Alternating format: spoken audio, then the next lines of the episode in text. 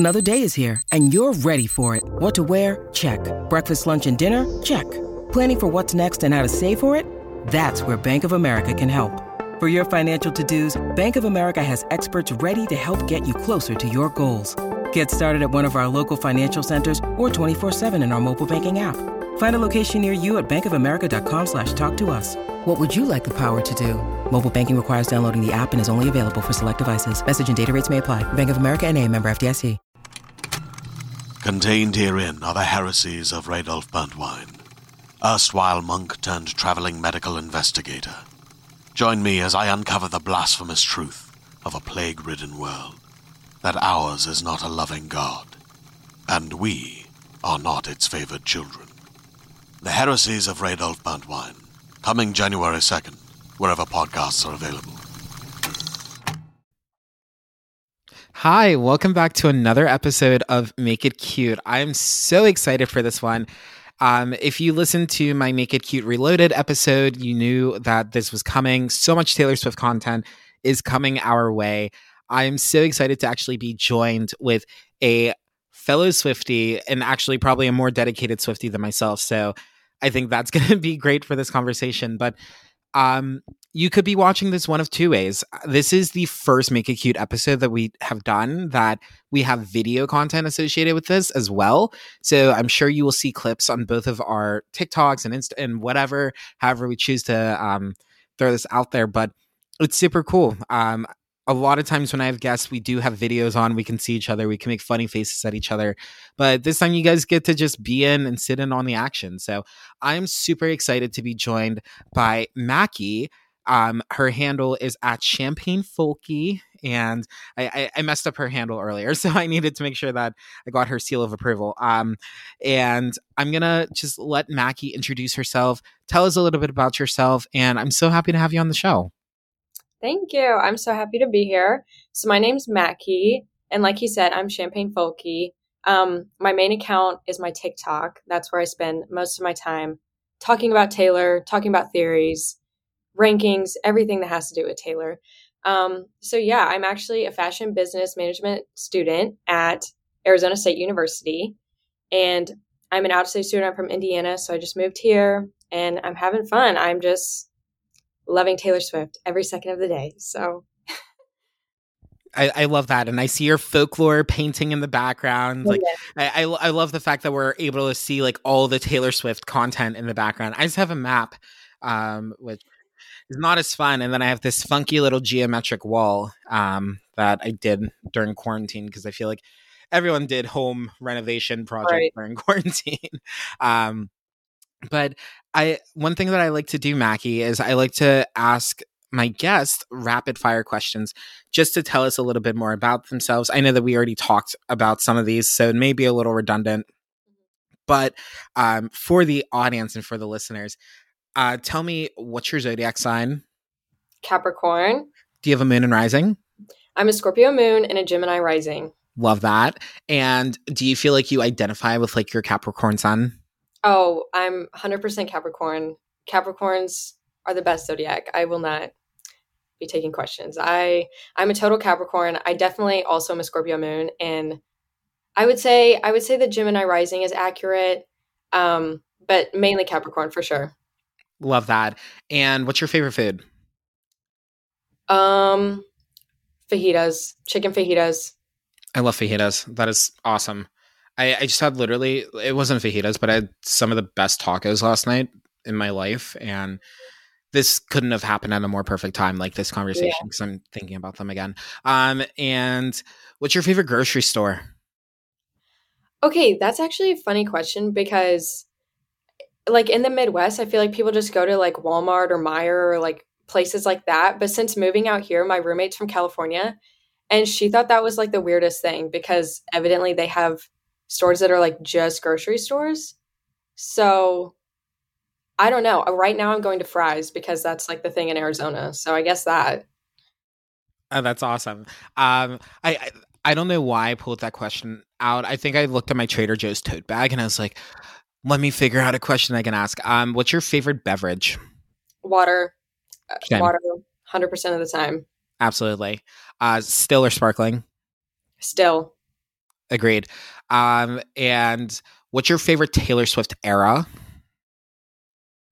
This is hard. Okay, I think I have to say Folklore, because that's like the era that I became like super into like content and like being so involved in the Swiftie community. But other than that, I'd probably say Rep era. So iconic. Absolutely. What is your favorite Taylor Swift moment? It could be a video, it could be an interview, it could be a lyric in a song, just overall. Oh my gosh. That's so hard. I feel like, okay, Cardigan, the music video, is one of like my favorite Taylor Swift things ever. Like the night that released, I watched it first before listening to the album, and I just sobbed like so hard. I had to keep restarting the video because I couldn't even see but she just looked like so angelic. But she has so many interview moments that are just like so iconic. Like the one that was trending on TikTok that was like talking about Mercury being in retrograde. And she's like, I mean, she just has the most iconic like one-liners. She's so funny, but yeah. Absolutely. And what's your favorite piece of Taylor Swift bonus content? Ooh. Okay. I'd say all of her cat content. Anything that has to do with her cats, Olivia, Meredith, and Benji, anything that has to do with them, I love, because I'm a big cat person too. So I love that. I love that too. And finally, and then I'm going to give some of my Taylor Swift related answers too, but are your favorite, maybe top 3 Taylor Swift songs? Okay. I'm actually going to do 4. Okay. So my 4th is Long Live, because that's just like the song for the fans. And it makes me so emotional every time it comes on. And it's also become like a song that I like relate to my best friend too. And then my 3rd is This Is Me Trying. I just love that song more than anything. And then All Too Well, classic, love All Too Well. And then Champagne Problems, hint Champagne Folky. I love Champagne Problems so much. What do you feel like you love about it that like it's your favorite? Like I'm curious. I just want to delve a little bit into that. It's actually kind of relatable. Kind of a lot relatable. Obviously not like the marriage aspect. But like the whole like relationship aspect, I find it really relatable. And like the first time I listened to Evermore, I was sitting with my mom, and I always watch the lyric videos because they're just so beautiful, especially for Folklore and Evermore. And I was like, Mom, I think this is my favorite Taylor Swift song. And since then, it has to be my number 1. I love that. I love that. So I guess I put you on the spot, so I have to put myself slightly on the spot. I can't remember every question that I asked you because I don't write things down. I kind of just like let the brain flow. But one of my favorite pieces of Taylor Swift bonus content, I would say, is I love the I Know Places voice memo from 1989. I loved hearing that story. I loved hearing like the raw demo. Like, I think that's one thing that just really just, I literally sat there and I was just like, Taylor Swift is a genius. Why can't I be like this? Like, how? Just how do you do this, ma'am? Yeah. Or even watching her write Delicate, like just those live in my brain rent free. I think my favorite Taylor Swift moment, it's more so a period of time, was anything Taylor Swift did on Tumblr. When I say I was big on Tumblr, I mean like I was very active on Tumblr. I loved it, and I loved seeing like Taylor Swift's like posts and like how she would stalk people. I use the word stalk lightly, but it's so funny because I feel like back then it was just the most random stuff, and I loved it. And I would say what other T Swift questions did I ask? Help me out. Do you remember? Okay. Yeah. The moment, your top 3 songs. What were the ones before that? Oh my God. I can't even remember. Oh, era. Yeah. Okay. favorite Taylor Swift era, I have to agree. Reputation was just, it was iconic. It was insane. I remember I pre-ordered probably 3 physical CDs because I was trying to make sure that I got like a good place in the queue for whenever tickets dropped, which I didn't even get to go to that concert because I think I was out of the country. Or no, I wasn't out of the country. I just didn't know where I'd be living and I couldn't commit to anywhere.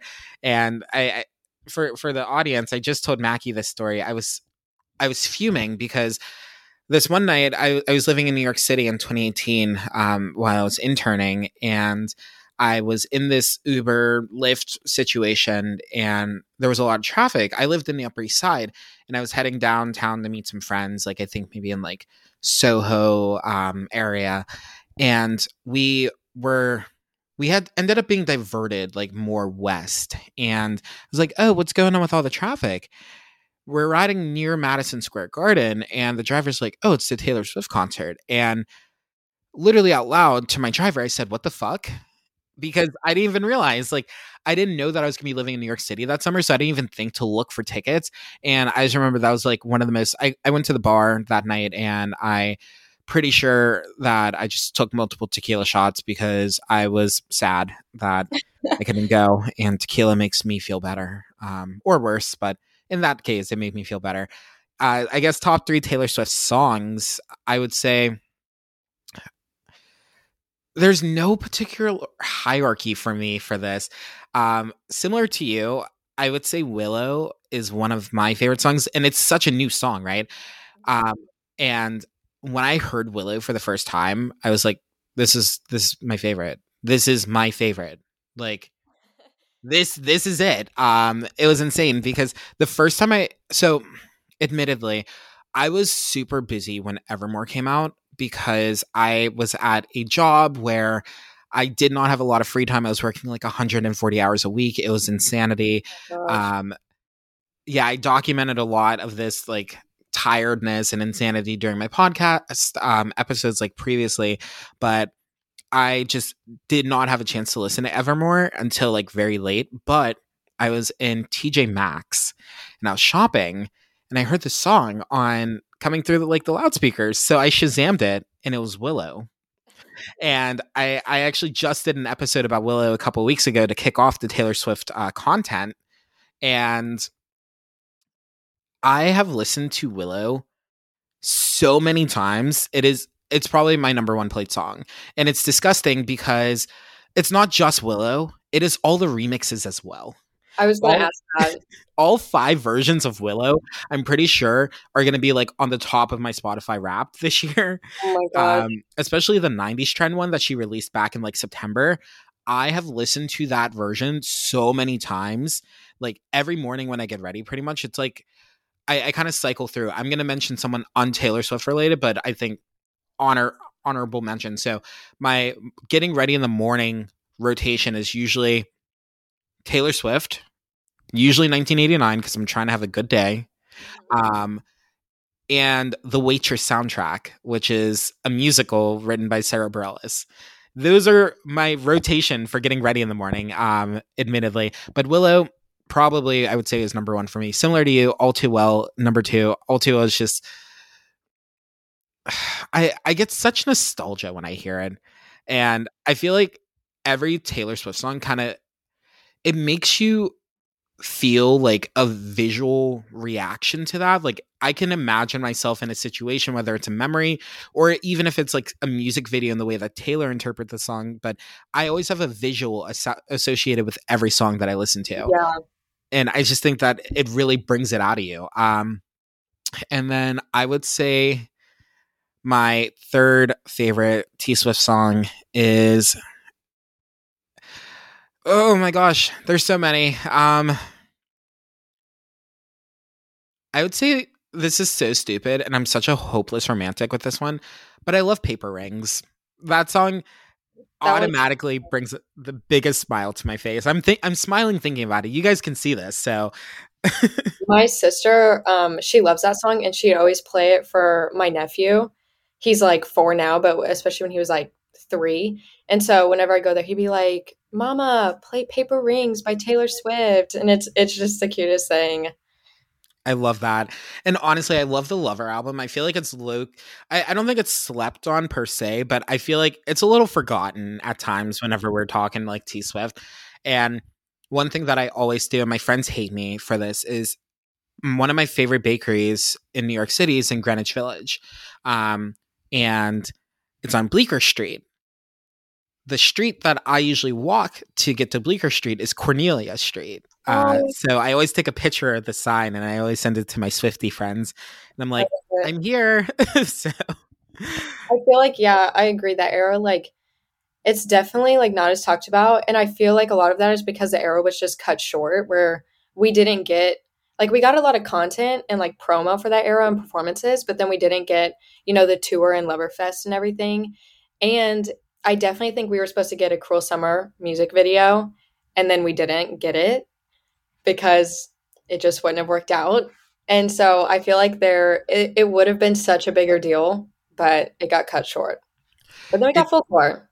So. It did. And I think out of the content that we've gotten for each era, I wasn't as in love with that content, because like I felt like as much as me went super commercial super quickly, and same with like You Need to Calm Down, both very solid songs, both very solid pieces of content, but I would have loved a Cruel Summer music video. Cruel Summer was my most listened to song off of that album, admittedly. Paper Rings is the one that makes me the happiest, but I don't always want to be happy. Oh, exactly. I sound like Dixie D'Amelio. But yeah, like I love Cruel Summer, and I'm so happy that you mentioned that, because that was just such a that song is just such a vibe. Maybe it'll be like these vault songs and she'll come back to it in a few years and be like, you know what, guys, you've been begging for this for years. I have it. It's ready. Let me just drop it for you guys. I can see it happening. Crossing my fingers for that one. And manifest it. Yes, absolutely. But I guess talking about like top 3 songs and this being like a Red centric episode, maybe let's talk about a couple songs. Maybe let's talk about the Red era and what our memories are associated with that. And let's maybe just speculate, because Red, Taylor's version, comes out tomorrow. It's insane. It's so close. And all these interviews that she's doing and setting up, the All Too Well 10-minute video. There's so much for us to discuss. So let's just kick it off. Let's start with All Too Well. Tell me just initial thoughts about this 10-minute short film that's coming out. Oh my gosh. I did not think that that's what she was going to announce. I don't know what I thought she was going to announce, but that was not it. And you have no idea how excited I am that it's Dylan O'Brien. I love Dylan O'Brien. He's in like my top 5 celebrity crushes. So to have him, and he's a Swiftie. So like to have him and Sadie, and Sadie's the cutest, and they're both Swifties, to be in this film, and Taylor's going to be in it. It's just, it's so iconic. It's so amazing. I can't wait. And we know that the All Too Well 10-minute version is explicit. So that's exciting. I don't know. I feel like she's talked about it before, and we've never thought we're going to get it. And now that we're getting it, it's so weird to think that we're going to have it tomorrow. Like, and it's just going to be here for the rest of time. I completely agree. Dylan, I haven't seen too many projects with him, but I really just like his energy. I've seen him more on TikTok than I feel like I've seen him on like TV or film. Because I feel like in the whole like Vampire Diaries versus Teen Wolf, like not feud, because I feel like a lot of people cross leverage those shows. I'm definitely like a very big Vampire Diaries fan, so it's like I never really got into the Teen Wolf, and like because he played Styles, that's his character's name. So maybe I'll go back and watch it now. But Dylan, he's such a awesome dude, and I love him on TikTok. Sadie, I think she's fantastic. She is just such a, like you said, she's such a cutie. Just like such a little light. I loved her in Fear Street that recently came out. That was amazing. I think that they're both going to give great performances. I think that they're the things that I've seen them both in, they're objectively great performers and they're going to deliver great performances. And I'm just so curious to see, one, how long the film is going to be. Because if the song is 10 minutes, how long is the film going to be? And how is the song going to play into it? Is it going to be kind of like cut up and there's going to be like parts of the film where there's no music and it's like them talking and having dialogue? Or is it just going to be like a 10-minute film? Like, I don't know. Right. And that's what I'm so curious. And I'm like, okay, whenever that drops, I need to dedicate X amount of time to this. When the interviews drop, I need to watch this. This is like 35 minutes here, 35 minutes there. It's like the album is going to be. Yeah. Like Taylor Swift albums, like it's so funny. They're a minimum of an hour. And this Red Vault version, how many songs? It's like 28, 29, 30, something like 30. That. 30 songs. It's going to be a minimum of like a 2-hour listening experience. And I have to get up. Like I'm probably going to have to take a nap and then get back up for whenever the first interview hits tonight and then watch another interview, then watch the video and then another couple hours. Cause I'm planning on releasing another episode this week, tomorrow, about the actual listening experience of everything. It's gonna be an insane night. I think I finally decided how I'm gonna do it. I think I'm going to watch the Jimmy Fallon interview, and then when Red releases, I'm gonna watch the short film first, and then maybe I'll be able to fit in. Maybe I'll watch it again, depending on how long it is, or fit in like a couple of the vault tracks, and then I'm gonna watch the Seth Meyers interview, and then I'll finish the rest of it. Yep, and then. Going into SNL, then we'll already have like a baseline. Yeah. Like I wonder what she's going to perform on that, because I mean, she could perform anything. She could. And I wonder if she's going to bring anyone with her, because there's so many collabs in the bonus, in the vault tracks. So oh my gosh, I'm so excited for that one. I'm so pumped.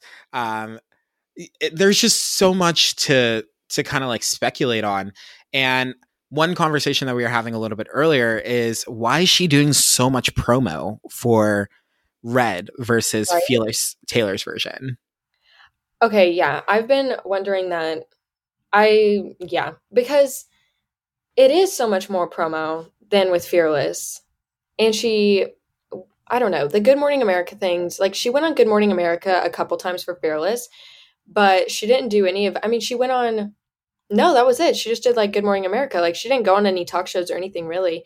So for her to be going on Jimmy Fallon, Seth Meyers, and SNL, all for Red, and doing the short film is just, it's crazy to me. So I wonder, maybe if on SNL or like one of them, she could perform something from Evermore for like the Grammy campaign. But then I don't know, cause maybe she just reads her favorite album and she's like, I'm going all out for Red. This is it. So I have a question. How, not likely, but how wild would it be? Cause I mean, she released, Fearless Taylor's version, Evermore folklore, and now Red Taylor's version. So in like such a condensed span, what if at the end of one of these interviews she's just like, yeah, you know how I dropped Wildest Dreams, Taylor's version, like earlier this year? 1989's coming. Like what if she's announcing like another era to like kind of just keep this Red hype like and propel into the next one? I could totally see her doing that. Because that's what is so funny. Like everyone's been talking about how listening, like our listening nights are so special to us. So for Taylor to interrupt our listening night to be on like an interview that she know we'd want to watch, I feel like she has to be announcing something. Like something big has to be coming besides just Red promo. So I definitely think she could announce 1989, because also I think maybe 1989 was supposed to be released in the summer, but then she's having that whole legal battle issue with Shake It Off. Right. What's going on. So maybe she had to postpone it. So I could see her being like 1989, because she did. It was like 5 months. She announced Red, Taylor's version, 5 months before it was released. So maybe she's going to do the same thing with 1989, and we have to wait until like the spring, but still. Yeah. It'll be so exciting. Or even something like we were talking about. I think this is more so my hope, not the reality, but I am just hoping that she just drops the fact that she's touring like next year or the year after. That nothing would bring me greater joy than to just have something to look forward to, because it's like concerts are back. There are so many artists that are performing, and there's so many artists that are coming off of like postponing things because, for example, like with Loverfest, that was not really a lot of like venues. And Lady Gaga also did something similar, and I'm going to her show next year where she only had to like 6 shows in America. So I'm hoping for a good old fashioned stadium tour where she just hits all these cities, and there's so many opportunities to see her. Like, we have so much that we haven't been able to see yet. Just because of the pandemic and just. Yeah. I have no idea how a tour would even work. Like, I don't even what would it be called? Like, because people have talked, okay, maybe it'd be, if she waits until all the re-recordings are done, it could be like a Taylor's Greatest Hits tour. But then if she still wants to do it now, it could be like the folk lover, like the folk Lovermore thing. I don't know. I feel like there's so many options. And like in my head, I can't even process how a tour would work with all the content she's given us in like the last 2 years now. But I know that whatever she picks, like somehow she'll make it perfect and make it all make sense. So I'm just excited for whatever she does. But no, crossing my fingers for that.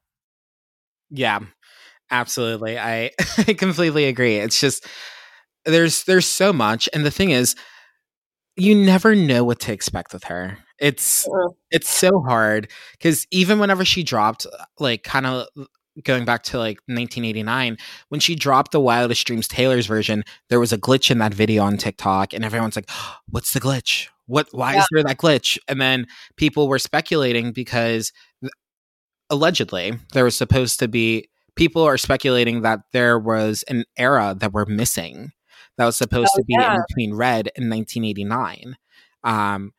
That 1989 wasn't supposed to be that pivot era, that there was supposed to be something else in between. So, and the same with like 1989 and Reputation, there was something supposed to be like between that one too. Right. So I don't know. And it's like, okay, well, maybe then like some of the vault tracks for those like will end up being put, because didn't they like, isn't it, she said at some point that she wrote like over 100 songs for 1989, or like in that era that she was she wrote that many songs. So the vault tracks for 1989 are going to be insane. Honestly, I think I'm most excited for 1989 vault tracks, because I don't even know what to expect. Like it's going to be wild. Same here. I'm so excited.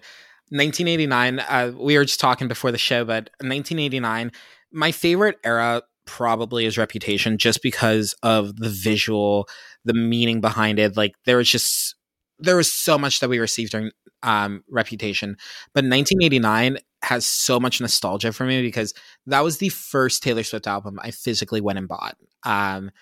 Because like, you know, I would buy like individual songs on iTunes and on streaming, but I remember physically going to Target and picking up 1989 and being like, this is my album. Like this is it. Like, and ever since then, I feel like Swifties, there's so many origin stories. It almost sounds like a villain origin story, but it's not. There's so many origin stories behind Swifties and how they kind of became part of this fandom and part of this community, whether they've been here from the very beginning or whether they are Reputation convertees or 1989 convertees or Red era convertees, or even like as recently as like Evermore and Folklore. Like, I think it's so cool that there's so much content and so many eras that she had, And the thing is, it's never like she was irrelevant. She has been relevant from her debut. So yeah. It's like everyone knows her. Everyone has known of her. But it's like actually taking that dive into the community and taking that dive into the theories and to wanting to sit there and do a crossword puzzle to figure out the bonus tracks or the vault tracks on Red Taylor's version. Yeah. It's insane. And I just love kind of like talking about that. So what was your story? Okay. So honestly, my story is not like that exciting because I grew up listening to country music. So with her debut, I mean, she released that in 2006. So I was 4, but with her debut, like, I feel like I grew up listening to Our Song and Teardrops on My Guitar and Tim McGraw. Picture to Burn was like my sister and I's song. We would always play that in the car. That's my number one on debut. I really hope she released like Picture to Burn merch because I will buy that so fast. But yeah, I feel like I don't have really like any memories from Fearless, but I just know like whatever age I was growing up, if you asked me my favorite singer, my favorite artist, the answer would have always been Taylor Swift. Especially during Speak Now and Red, I feel like those were my eras, especially because my best friend at that time in elementary school, we were major Swifties before we even knew that Swifties were a thing or that people were like on social media talking about Taylor Swift. And Speak Now, like I remember in 2nd grade, we spent all of our time in recess cutting out pictures of Taylor Swift from magazines and putting them on poster boards. And every time that I went to her house, we would like dress up, dance to Taylor Swift in the living room. And then actually, I will never forgive my parents for this. That best friend, she got tickets to go to Speak Now tour. And she got like a bunch of tickets, but they weren't all seated together. And so my parents didn't want me to go because they didn't know if I would be like sitting by myself or something. So I didn't even know that I had been invited, but I didn't get to go. I had the option to go to Speak Now tour, and my parents would not let me go. And ever since I learned that, I hold it against them. And then her mom, she took the poster to the tour, and then her mom spilled beer all over it, so it got ruined. But anyway, that's my sad Swiftie story. But no, and then with Red, I was super into Taylor. And then when she switched to pop, I was still like major like country person living in the Midwest, always listened to country radio. And then when she switched to the pop, I remember that was like a huge thing, and everybody country was like kind of offended and whatever. But I love 1989. I went to that tour, and then I went to Rep tour, and then Lover. I was planning to go to the tour, but I hadn't even gotten my tickets. And then I had kind of fallen out during those albums just because I wasn't as into like that sound, but I still listened to her like all the time. And then when Folklore happened and Evermore happened, I became like ultimate Swiftie, made my fan accounts, and now I'm like 110% Taylor Swift all the time. So ascended to your final form. Yeah. No, I love that. I think I kind of like I kind of gave it away whenever I said 1989 was kind of like not my converter era because I loved Red. I honestly did. Red was released when I was in high school. So I remember I actually went through my this is so embarrassing, and I'm totally just like embarrassing myself for the public to see. But on Instagram, I used to not care what I posted because I feel like an Instagram in high school for me, that was like circa like 2011 to 2015. So it wasn't really this place where you have these curated posts and like a curated feed and all of that. It was just kind of like a place that you could post like all of your random stuff. Mm-hmm. So I remember I had this video that I posted, and I have it in my archive still because I just found it like maybe a couple weeks ago. And it was a Vine that I made, and it was me singing I Knew You Were Trouble, and then a jump cut, and it's me lying on the ground, and I'm like, now I'm lying. Like, I thought I was the funniest person on this planet, but obviously I wasn't. And I found like another clip of me just like jamming out to Red. Like I love that album, and I think that album was very much the primer for me because I didn't grow up listening to country music. So it was kind of like that country pop fusion music where it's like, okay, it's poppy enough, like where I'm really into it, but it's also country enough. I got into country a lot more whenever I got older. And that's just because like I really expanded my music taste. But I think Red was kind of the primer, and then 1989 was kind of like the nail in the coffin that was like, yeah, this is your time. And then I got really into like the fan theories during Reputation, and like I was watching all the fan videos, and this was pre-TikTok, right? So maybe TikTok was a thing, but it wasn't like big. It might have still been Musically at that time. But I remember I was on YouTube and Tumblr and Instagram just watching all these fan theories, reading all these fan theories. And just, you know, I would go into class and I'm pretty sure my friends hated me during Reputation era because literally Taylor Swift was my number one listened to artist that year.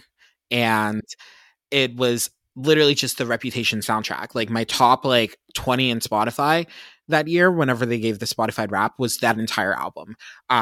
And I remember when Look What You Made Me Do, the music video came out, I was just like, yeah, this Taylor Swift represents this era. And this Taylor Swift is going to be in this video. And that's Ready for It, Taylor Swift. And that's, representing her Speak Now era. And my friends hated me because my friends aren't really Swifties. And I was obsessed. I was like the equivalent of Katie Herring with Regina George. Like I was that level of obsessed, like with the theories. It's like, so I feel like definitely 1989, that is my origin story, but Red, and that's why I was so excited to talk about this album, was definitely the primer.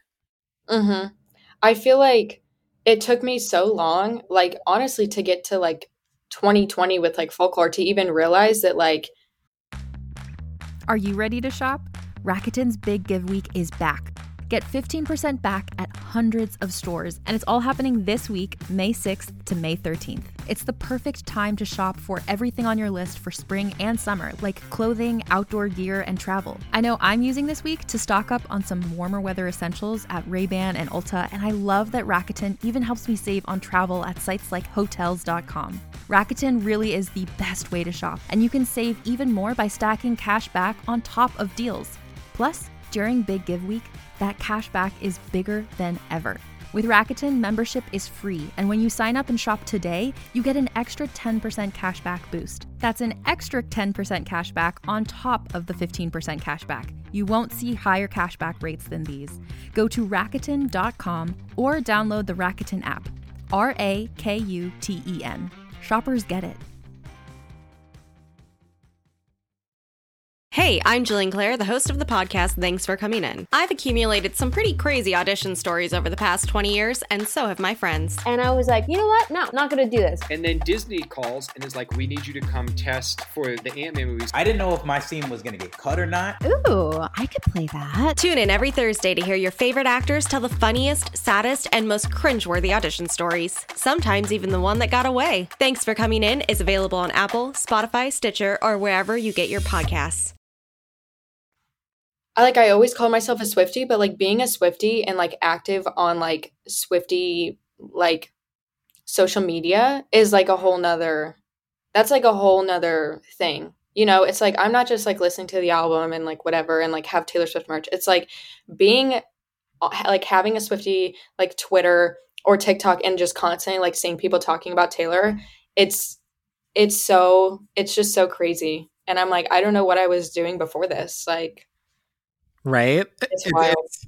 It's so crazy. And honestly, I'm not as in deep on Swift Talk as I could be because my main account, it's like food and like drinks. And that's where a lot of my mutuals are. But I love whenever on my like personal spam account, I get super deep into Swift Talk. And there will be times, especially like right now, it's just theories upon theories upon theories upon speculation upon theories. And I'm loving it. And also, I feel like the listeners need to know this because this is awesome. So to the audience, I was scrolling on TikTok, and obviously I follow Taylor Swift on every social media. So she posted a video for the All Too Well 10-minute clip teaser, and I open up the comment section, and guess who is at the top of that comment section for me? I mean, it's because we're friends on TikTok, but also it was like when I saw it, it was at like 43,000 likes. So yeah. How do you feel about the fact that Taylor Swift probably knows that you exist? That's it's like, it's too much to even think about. I got there early in the comments. So like I was telling you earlier, I got there early in the comments. So then people like gradually saw it as I got more views. And so I got more likes. But to know that like, if she just opens up her comments, mine's at the top is crazy. And so many of my Swiftie mutuals, ever since she got on TikTok, have gotten like likes and notices and comments and everything, which has been so exciting to see everybody's reactions to Taylor noticing them and like saying like, oh, like you're gorgeous. Like, I love this. Thank you so much. It's the cutest thing. So I'm waiting for mine. And then after that happens, I can just, my life is complete, really. Like, I need nothing more in life besides Taylor noticing me. What if this is setting up like your, like, who knows, maybe in a couple of years, I'll have to have you back on. And then you're like, yeah, so remember how right before Red, Taylor's version dropped and I got that like comment on that video that had like all these likes? Mm-hmm. That actually ended up having Taylor see my page. And then I got invited to a secret session. So it's funny because when I first started my TikTok, like one of my first videos, it was so dramatic. It was like, I literally been on TikTok for like a month or 2 months or something. And I was like trying to make some content, like raking videos and everything. And I think that was before I did, like the Woodvale theories and then started getting attention and getting more followers. And I posted this, I don't even know what sound it was. I think it might've been All Too Well. I can't remember. Maybe it was like a folklore song.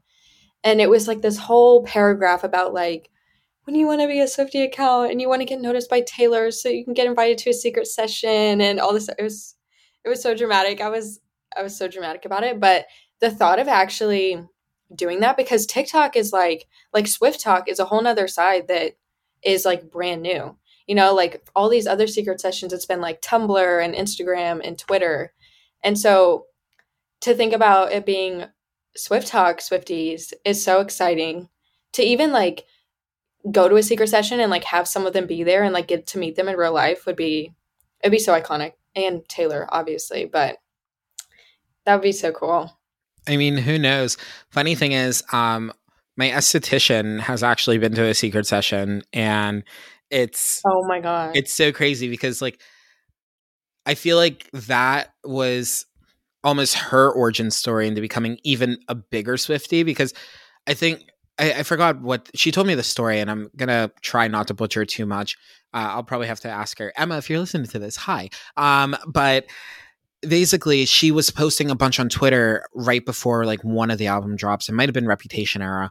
And she was just posting about how much she was excited. Like she basically took her personal account and became like a Taylor Swift like theory and like type of on that type of beat account. And Taylor actually, you know, reached out or a member of Taylor's team reached out and invited her to a secret session. And she was telling me all about it and like how like just nice and wonderful she is. And I don't know if I ever got invited to a Taylor Swift secret session, which I don't want to be because there's so many more deserving people to go ahead of me. Like, here's the thing. If I'm at the bottom of that list, okay, I'll go, but I'm not trying to be at the top of that list because I don't feel like I deserve that. I'm not that deep in, but in the event, like let's say a parallel universe, I got invited, I would 100% just make those chai cookies that she posted on Tumblr.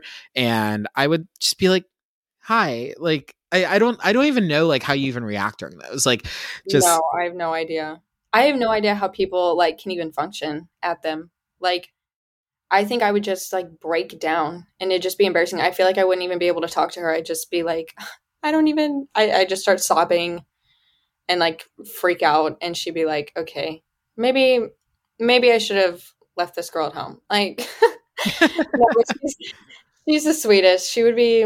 And like the pictures they always take, they're just so cute. Right.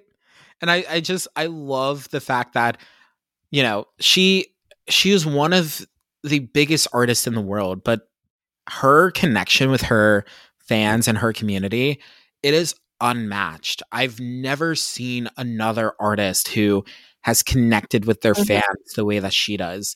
I mean, I'm not saying that she's the only artist that ever connects with her fans, but the genuine connection that she has and the love that she has for these people supporting her, it is so refreshing, because I feel like sometimes the bigger people become, like, the worse, the more removed from reality they can be, and they can forget, like, hey, it's almost like relating, like, even as we have communities, right? We have people who like us and like our content. We also have people who we like their content. Mm-hmm. So it's like, it's a never ending cycle. There's not just one person who doesn't like someone else, right? Yeah. So I feel like just her seeing that appreciation is just so refreshing, because I feel like sometimes people think that they're like above it. Mm-hmm. She's so down to earth, and it's so cool to see. And I feel like it honestly makes me sad, because I feel like she would be the biggest Swiftie, but she's Taylor Swift. So like, she can't be, like, it makes me sad that she can't like be a fan of herself and see, because she probably doesn't even understand like what she means to all of us. And like, she probably can't even process, you know, like all that she's done for all of us, and just like the support and like how she's just so caring. Like, she doesn't get that because she's just herself. But like, to see it from our perspective, it's it's crazy. She's like, she's the sweetest, and she's so down to earth, and she just genuinely cares about all of her fans and is so thankful, when at this point it's like, she doesn't have to be, you know? Right. It's again, she has like no obligation to do this, but she does. And it's just, it is so refreshing. And just, I think that's like something that just makes me like her even more, is the fact that it's just so genuine. I feel like being genuine is something that's actually hard to fake. Like, you can really read a person pretty well when you can tell that they're like, you know, maybe not being like the most real, but she just has such a light and such an aura to her, where she is just so, she's so normal. Yeah. It's refreshing. Yeah. It is so good. And then also, I think we kind of like touched upon All Too Well, but I think we touched upon a lot of the things that we wanted to touch upon, like, you know, kind of like Red, what that era has meant to us, and kind of like the impact that has had. But tell me a little bit more about like your excitement for Red, maybe why you're so excited for Red, and like versus any other like Taylor Volt or version, like why Red? Why are we so excited for this? Red, for me, Red was always going to be number one in my ranking. I never thought that an album from anyone, but like in Taylor ranking specifically, was ever going to beat Red. I was like, there's no way. Like, whatever album she keeps releasing or whatever, especially when she was going down the track of more like the pop track, I very much liked that Red was like the bridge between country and pop and that sound. And so I was just, there's no way. And then she dropped Folklore, and I was like, okay, well, nothing's ever going to beat this album. And Evermore, and yet nothing has beaten Folklore yet. Folklore's my number one, then Evermore, and then Red. So Red means a lot to me because of that, and because it's so nostalgic, because, I mean, how old was I? I feel like I was in elementary and middle school when Red, 2012, so I was 10. So that's just, it's such like a nostalgic era of like listening to it in the car with like your mom, or like listening to it with your friends, and the music videos. I loved her fashion during that era, like the 50s inspired, like the cute little dresses and like the shoes, like the little kitten heels and everything, and the ponytail and the bangs and the red lips, like the iconic red lips. I feel like there's just so much from the Red era that was iconic, and I don't know. It's just, it's going to be so exciting to relive this era, because the Fearless, that was the era. Like, if I just ranked what re-recordings I would be most excited for, that was probably going to be last, and Red was probably going to be first. So I'm so excited, and I'm so excited to relive just some of the songs and like hear her versions and the vault tracks. I think the vault tracks are going to be insane. I completely agree, because it has been so long since Red was released, right? So I feel the nostalgia aspect, mm-hmm. as I feel like a broken record, but that was like the primer for me delving into this like Taylor Swift community and wanting to be so like involved in it and becoming so enamored with her, mm-hmm. especially because Red was released while Tumblr was still like a thing, and it was just it was one of those things that always seeing Taylor Swift on Tumblr was just such a surreal thing. And then listening to Red and just kind of like the connection, I love that album, and I love that era too. I think it's just so fun. And every time I say Red, I think about the song Red, which is so horrible. The song's not horrible. I think my connotation is horrible because like as I'm talking, like I feel like I'm getting a little bit not flustered, but I'm like everywhere because in my head I'm singing like Loving You is like Red, like yeah. Everything about it is just so it was refreshing, honestly, because I feel like especially during that time we had a time in music, right, where there were fusions, like I think Nelly's Country Grammar was a like hip-hop R&B country fusion. You had kind of Sam Hunt a little bit later, and yeah. Who knows, people could even say Taylor Swift's Red could be like the primer for people being open to that type of fusion, like Sam Hunt, Kelsey Ballerini, obviously Shania. I'm not saying that she didn't do it first, but in the modern sense, Taylor was really one of those pioneers and one of those titans in bridging that gap between country and pop. And I just think that Red was such a refreshing take. And it's so funny because how many artists have a song that is so ubiquitous that no matter who you are, you have to play it on your birthday? How many artists have that? Exactly. And I feel like she just has so many songs in general that everyone knows. Right. Like, or just like, even just like the line or just like the chorus, there's just so many, like, we're never ever getting back together. There's so many from Red, like we were never ever getting back together. I knew you were trouble. 22. Like everyone can sing parts of those songs. Like you can't tell me that you don't know them. Which is just, it's so classic and it's so iconic of her. And yeah. One of my go-to party trick songs is We Are Never Getting Back Together. It is one of her less complex guitar songs, and it is iconic. As soon as you hear the ba, ba da da da da, like everyone knows and they go wild. And that is always one of my go-to songs to pull out at a party. Yeah. Not just because I'm a Taylor Swift fan, but it's just so iconic. It's insane. And then you have like some of like the more, I don't want to say lesser known, but I would say more of the songs for the fans, like Everything Has Changed, or there's so many, like that album has like what, 17, 18 songs. And I just, I get so flustered whenever I try and like think to all of them. But what are your favorite songs from Red? My number one's All Too Well. And then my number two is Come Back Be Here. I feel like that one is kind of overlooked, because it's on the deluxe, but I'm really excited for that one. And then my third and fourth Taylor like favorites on these are some of her most like underrated songs in general, I feel like. And I know people hate that term, like underrated, whatever. But The Last Time is my third favorite song on Red. And I just adore that song. It's featuring Gary Lightbody from Snow Patrol, which I don't really listen to much of them. Right. But I'm really excited to hear the re-recorded version. And I think that it's so funny because so many people love Exile. And I feel like Exile and The Last Time go hand in hand. Like, I feel like you can't love one without loving the other. Like the whole, you know, like guy and girl singing back and forth to each other. And then like at the bridge, it starts like overlapping and them like not understanding each other. And it's like an argument in a song. And immediately when I heard Exile, I thought of The Last Time. So I love that. And there's actually, I was looking up The Last Time before we started doing this because I wanted to see if like there was any like background info.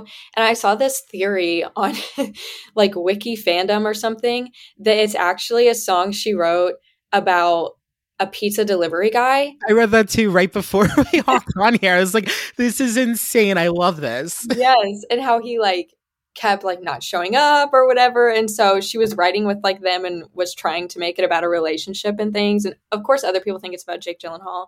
But I thought that theory was just so funny. I read the same exact theory earlier today, and I was just like, that is insane in the best way possible. Because the title of the article, I actually have it in front of me. It's The Truth Behind the Last Time, a Taylor Swift Fan Theory. And it was talking about the pizza delivery guy, and I was just like, this is insane. It makes sense, but it is also insane. Like, it's so funny. People, the theories are crazy. But then my fourth favorite is The Lucky One, which I think is slept on. And I think that especially hearing it now is going to be crazy, because she basically did like what she was writing about in that song, because the whole song's about like, there's theories that she wrote it about Joni Mitchell, I think it was, that, you know, she's writing about someone that like grew up kind of like in the music industry, or like, you know, they gradually like got more and more famous. And then like over time they're realizing like some of the, you know, lyrics are like, you know, news ends up splashed on the front page or whatever. Right. Like you have all these people coming at you from all these different directions. And like, you think it's all like, everyone tells you that you're the lucky one. Like, you know, you're famous, you know, all this stuff. And you're like the shiny new toy in the music industry. And then gradually you realize that, like, I'm not the lucky one. You're the lucky one for not having to be like in this limelight. And so she's writing about how like Joni Mitchell like escaped and started just kind of living for herself and doing less of like all the PR stuff that you're supposed to do. And, you know, just doing the things that were more healthy for her. And Taylor was writing that like right before her like biggest, most like famous era of like 1989. And then right after 1989, like, when all this stuff happened and she went into like hiding for a year, and now she's doing exactly like what she wrote about in the song of just like doing her own thing and like making it healthy for her while still, you know, providing so much content for us with Folklore and Evermore. But she's doing it in a way that it doesn't make her feel like she is this like as in the limelight and like not facing all the criticism that she used to face so much and like so heavily. I agree. And that is, I honestly, I love the passion behind like your reasons for loving these songs. It's honestly refreshing, because I feel like there's not many songs and not many artists that people, I feel like when you aren't in a community, right, and you are talking to someone about music in general, it's so easy just to say, oh yeah, what's your favorite song? Why do you like it? And it's like, okay, This is my favorite song. Like, admittedly, my favorite song of all time is not a Taylor Swift song. I love Taylor Swift, but it's just a song that has so much more nostalgia for me. I'm not going to, I've talked about it on the podcast, but it's a song from the 80s. And, but it's like, when I say it, it's like, sometimes people haven't heard of it. Some people haven't, like, may not know why, like, and why it's so important to me. But when you're talking about something where, you know, it's a community within the community, an artist or an album or a song, it's so refreshing just to see the passion behind like why you like it and like why it's your favorite and kind of like the meaning that it has to you and the way that you have been able to interpret it. I think that's why I'm like so thankful for joining like Swift Talk and doing all this, because I've like, you know, I've spent my whole life like being a huge Swiftie and, you know, having friends like gradually over the years that, you know, are big Taylor Swift fans or Swifties with me, or, you know, that I can explain Taylor Swift to, and they'll, you know, they'll be like supportive, but they don't really get it. You know, like it takes someone being like in it, like in the community, and to really get it. Like not everyone's going to understand, which is why it's, I don't know, it's so cool to do that. Like my best friend from home, she's not a Swiftie, but like with Folklore, like gradually I've like turned her kind of into like a Swiftie. And she wrote me for my grad party. She gave me this journal, and she went through like each of Taylor's albums and picked out songs and then wrote the memories down like with those songs and how they relate to our friendship. And it was just like the cutest thing. And I made a video talking about it on my TikTok, but no, it's so cool to like you said, like be in a community where people like understand and are like as passionate about it as you are. Absolutely. Oh my God. And that is so freaking cute. Oh my God. I'm like, I'm over here like crying in the club, just like thinking about. I was like sobbing. I would have been crying. Like, oh my God, that is so sweet. And this is like kind of like a shitty pivot, but speaking of sweet things, if you have listened to the show before, we give a cocktail, or in this case, a mocktail. And I kind of put some thought into this one. And Mackie, since you are not of age, I wanted to make a cocktail/mocktail that you could also enjoy. So we're going to be doing a Red-inspired mocktail. And listen to this. It's going to have rose water in it. And why do I emphasize the word rose? Because All Too Well, one of Taylor Swift's objectively best songs and one of the best songs on Red, was written by Taylor Swift and Liz Rose. So we're going to use rose water, and we are going to use strawberry puree to make it red, and we are going to blend it just so then it's freaking delicious. So what we're going to do is we're going to get some strawberry puree. You're going to get about 3 ounces of strawberry puree, add that to a blender, add a handful of ice, maybe not a handful, use a scoop. We don't want hand flavored ice. And then you're going to add in an ounce of rose water. Then you're going to give that a blend. You're going to stick it in your favorite wine glass because you are not drinking alcohol, but you want to feel fancy. And that's your red mocktail. So if you end up trying that, let me know. But I needed to make sure I kind of sprinkled a little bit of red cocktail making into this. But back to kind of Taylor Swift, and I know that we've talked about a lot of things and some of these things might be redundant, but what are, I guess, over this upcoming weekend with all the interviews and the short film and all of that, what are you most excited for? Are you most excited for the listening experience of the album, most excited for the video, excited for the interviews, and like the anxiety of what is going to be talked about? Honestly, this might be kind of weird, but I'm most excited for the lyric videos. I stan the lyric videos. Every lyric video she makes is like so aesthetically pleasing. And I think the ones for Red are going to be adorable, especially for like the vault tracks, to see those. And I'm so excited for the vault tracks because a lot of them are long. Like there's one that's over 6 minutes. Obviously 10-minute version, All Too Well. And then there's a lot of them that are like 4. I think there might even be one that's like over 5. So I'm super excited for that. But then just to see her like in the interviews and like talking about Red, it's going to be really exciting. I completely agree. I'm super excited for the Fallon interview. I feel like they have such a great dynamic together. So I think that's going to be just such a, and also it's before the album release. So I'm curious just how tonight they're going to just talk and their banter, and going from that into the album, like, is it going to just change my listening experience that if I hadn't watched it? Mm-hmm. Like, is there anything that I'm going to have to look out for? Is she going to perform a song from the album? Like, what is going to happen during this? And I think that's what I'm so excited for, because I think that the listening experience is going to, we have an idea of what it looks like, right? I remember whenever Folklore came out, I had like a decent following on TikTok. I would say maybe I was around like 40,000 followers on TikTok at the time. And I remember I used to go live a lot during that time. And that's the only reason I remember how many followers I had. And I did a Folklore listening party. So I went live around like 11:45 the night before Folklore came out. And I listened to like the album on live with my followers, and we had like a conversation in the live chat. And I remember that was just such a fun time and such a fun thing to do, but there wasn't like, you know, all the interviews and anything that I had to do to like kind of prep that listening experience. But I think my listening experience this time around, it's going to be changed regardless. Yeah. Just by the fact that 25 minutes before this album comes out, we're going to here are additional details or additional clarity. Yeah, clues or... Yeah.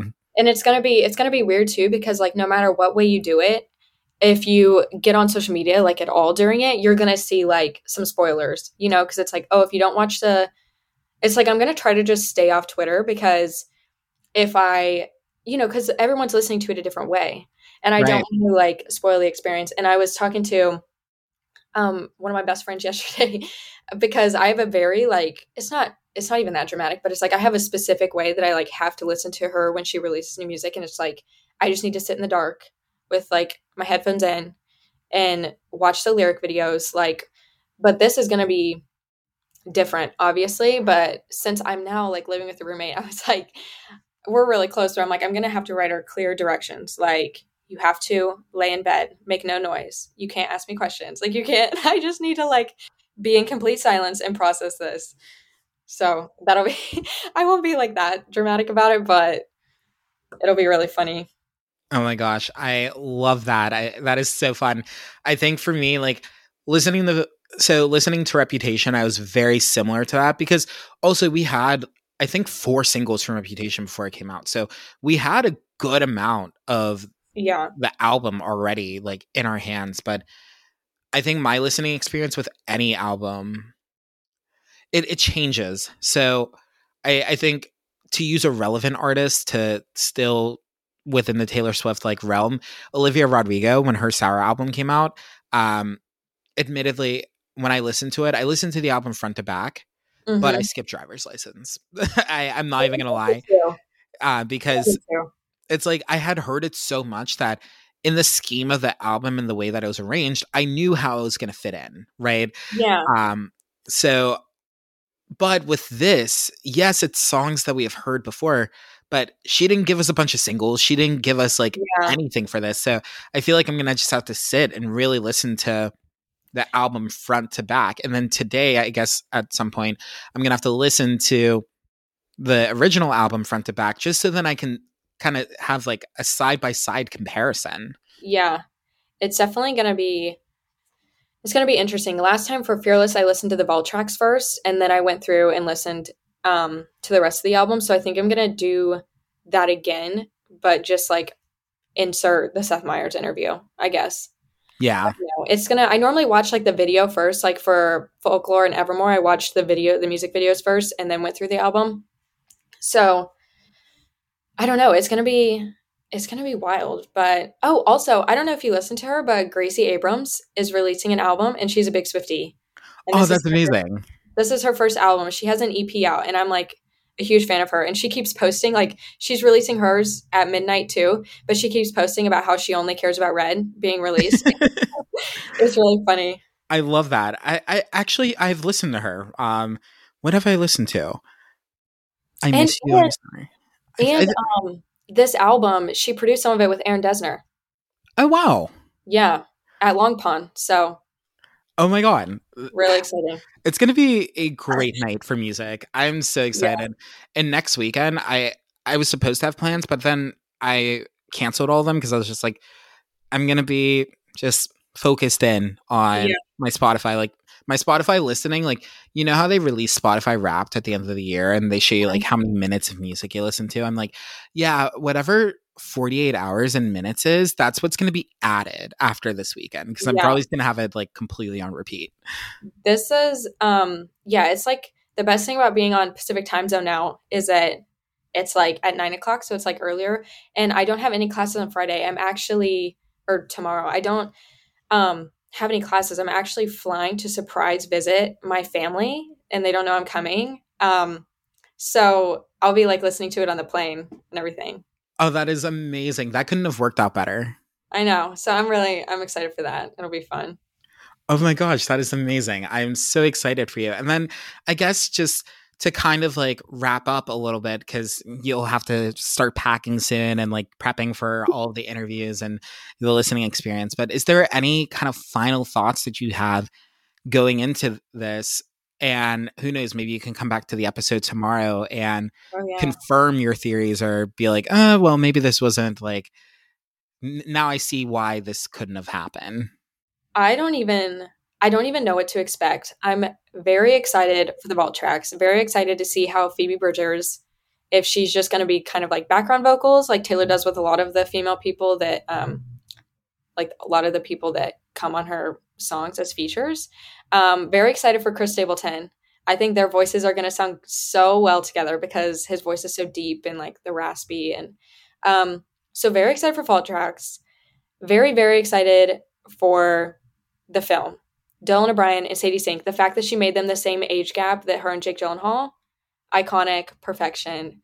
And then just to see her on the interviews. I'm so excited. I don't even know how to process, but I don't know. And I can't wait to see everyone's reactions.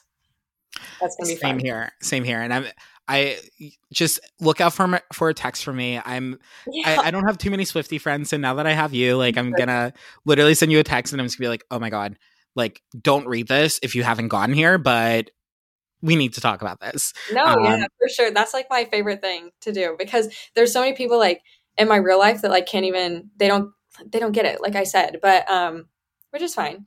But yeah, it's so exciting to like post about it or talk to people. Like I've done that a lot with Molly because we'll like talk about like things that are going on. And I'll be like, hey, did you see this? Or so yes, definitely do. I'll text you too. Amazing. And just so the audience can follow up with you and follow up with all of your future success and current success, do you have any handles that you want to drop? Anything you want to plug? Any kind of like closing remarks to them? Okay. Yes. All of my handles, I have Twitter, Instagram, and TikTok. I'm most active on TikTok. I spend a lot of time retweeting and liking on Twitter and Instagram. Very few and far posts, but definitely follow my TikTok. It's where I spend most of my time. I'll probably go on live soon to talk about everything that's going on. And yeah, that's where if you like theories, if you like rankings, if you like anything that involves Taylor Swift or Olivia, I post about Olivia too. So follow me there. Amazing. Do you want to plug that handle again? Oh, Champagne Folky. Perfect. And it's Folky IE, right? Yes. Amazing. And I'm just so happy that we were able to connect and talk. And I know that you're busy with all of your endeavors. So I really appreciate you taking some time to talk to us and hang out. And, you know, as more Taylor content happens, like I would love to have you back if you would love to come back. And yeah, this has been awesome. Yeah, it's so fun to talk about. So thank you so much for having me. Yes, of course. And to the audience, if you love Mackie, go follow her everywhere at Champagne Folky. And also, you know, our handles, but I'm just going to plug them once again. If you have anything that you want to talk to us about, we are at Make It Cute Pod on Instagram and TikTok. My personal handle is at Mileski on Instagram, Mileski2 on TikTok. And if you are feeling really formal, you can email us at makeitcutepod@gmail.com. Oh, also Make It Cute Pod now has a Reddit. Just shameless little plug. Go follow us. I don't know how Reddit works, so maybe there's follows, but follow us there too to keep updated. And Mackie, again, thank you so much for coming on the show. It has been such a wonderful honor and pleasure having you on. And to the listeners, I'll talk to you tomorrow. Bye. Bye.